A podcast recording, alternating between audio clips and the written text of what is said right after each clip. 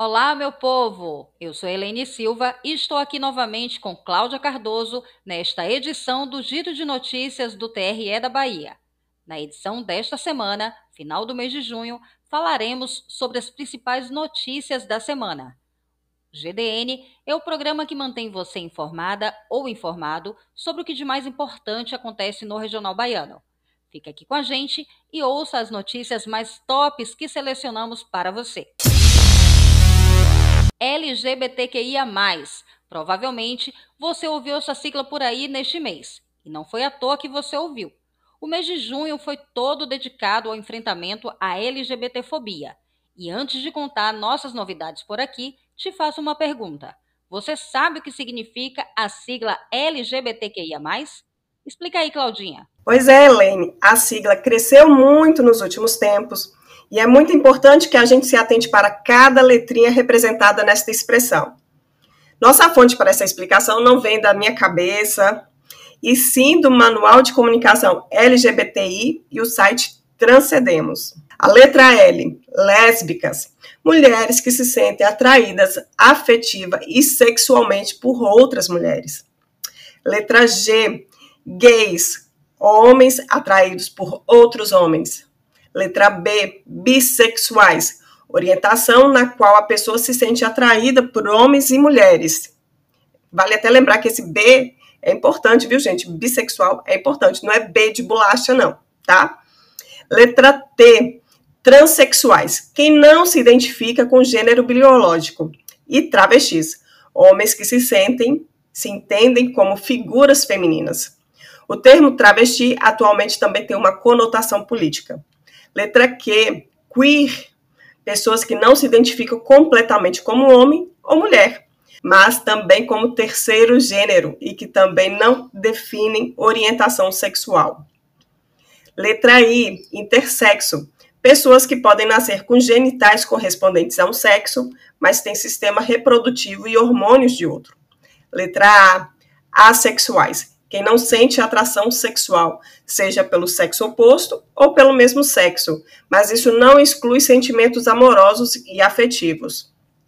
E o símbolo mais, que corresponde aí a todas as outras orientações sexuais e identidades de gênero que não se consideram incluídas nessa sigla. Antes de irmos para a próxima notícia, ouça só o relato de Joseli Moura Bastos, servidora da Secretaria de Gestão de Pessoas aqui do TRE da Bahia.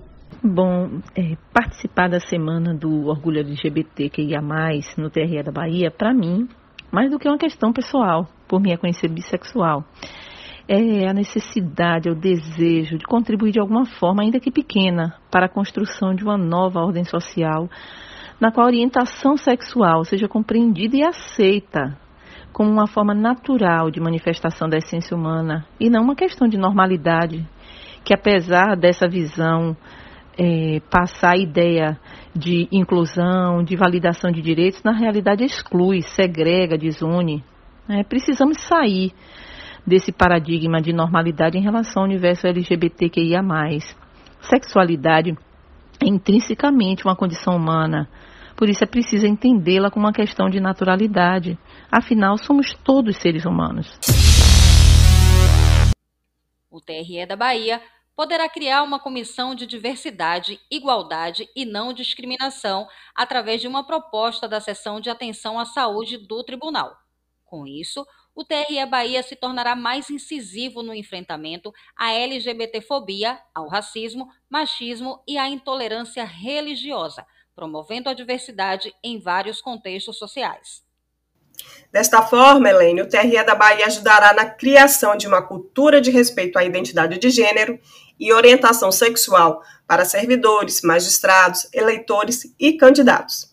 Também, através de uma política institucional, poderão ser realizados palestras, debates e campanhas permanentes para enfrentar a LGBTfobia. Isso é muito importante, Cláudia. Eu também quero convidar você, nosso ouvinte, a ler em nosso site uma série de matérias que fizemos nesta semana em comemoração ao Dia Internacional do Orgulho LGBTQIA. As matérias começaram a ser publicadas na segunda-feira, dia 28 de junho. data que marca as comemorações da comunidade LGBTQIA+. Então dá um Google lá no site do TRE para você poder conferir essas matérias maravilhosas. O presidente do TRE da Bahia, desembargador Roberto Maina Franque, participou da Assembleia Virtual do Colégio de Presidentes dos Tribunais Regionais Eleitorais, realizado na última semana. O evento contou com a participação do presidente do TSE, ministro Luiz Roberto Barroso, que discursou a favor da urna eletrônica e contra o voto impresso.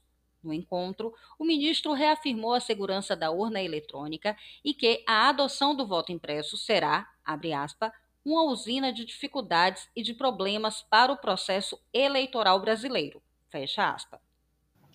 Vale salientar que o ministro informou que a adoção do voto impresso poderia implicar em um custo de 2 bilhões de reais. É muito dinheiro, viu?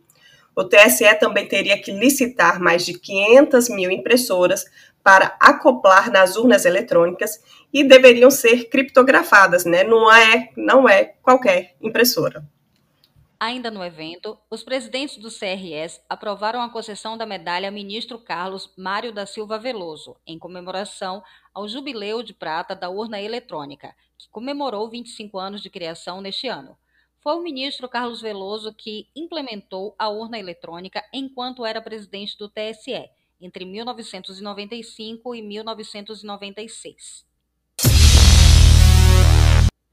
O sistema Janus de inteligência artificial mal nasceu e já é exemplo para todo o Brasil. Pois é, gente, o robô desenvolvido pelo TRE da Bahia já foi apresentado a todos os tribunais eleitorais do país por automatizar demandas repetitivas, podendo diminuir em até 40% as tarefas humanas, eliminando assim erros dos processos.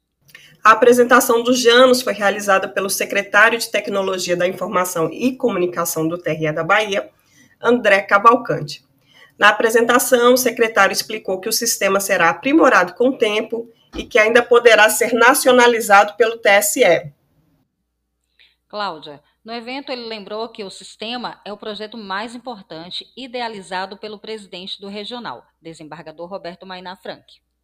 É, Helene, o Janos já é a menina dos olhos da justiça eleitoral. A coordenadora de soluções corporativas de TI do TSE, Ana Karine, afirmou que o Janos tem tudo para dar certo, como uma solução nacional. É ou não é para ter orgulho do regional baiano pela inovação? Com certeza. Então, gente, o giro de notícias dessa semana está terminando e não esquece de seguir as redes sociais do TRE Bahia, ok? Segue lá no Instagram, Twitter, Facebook e o pod do TRE Bahia no Spotify e no SoundCloud, ou por qualquer outro agregador. Agradeço pela audiência e até semana que vem.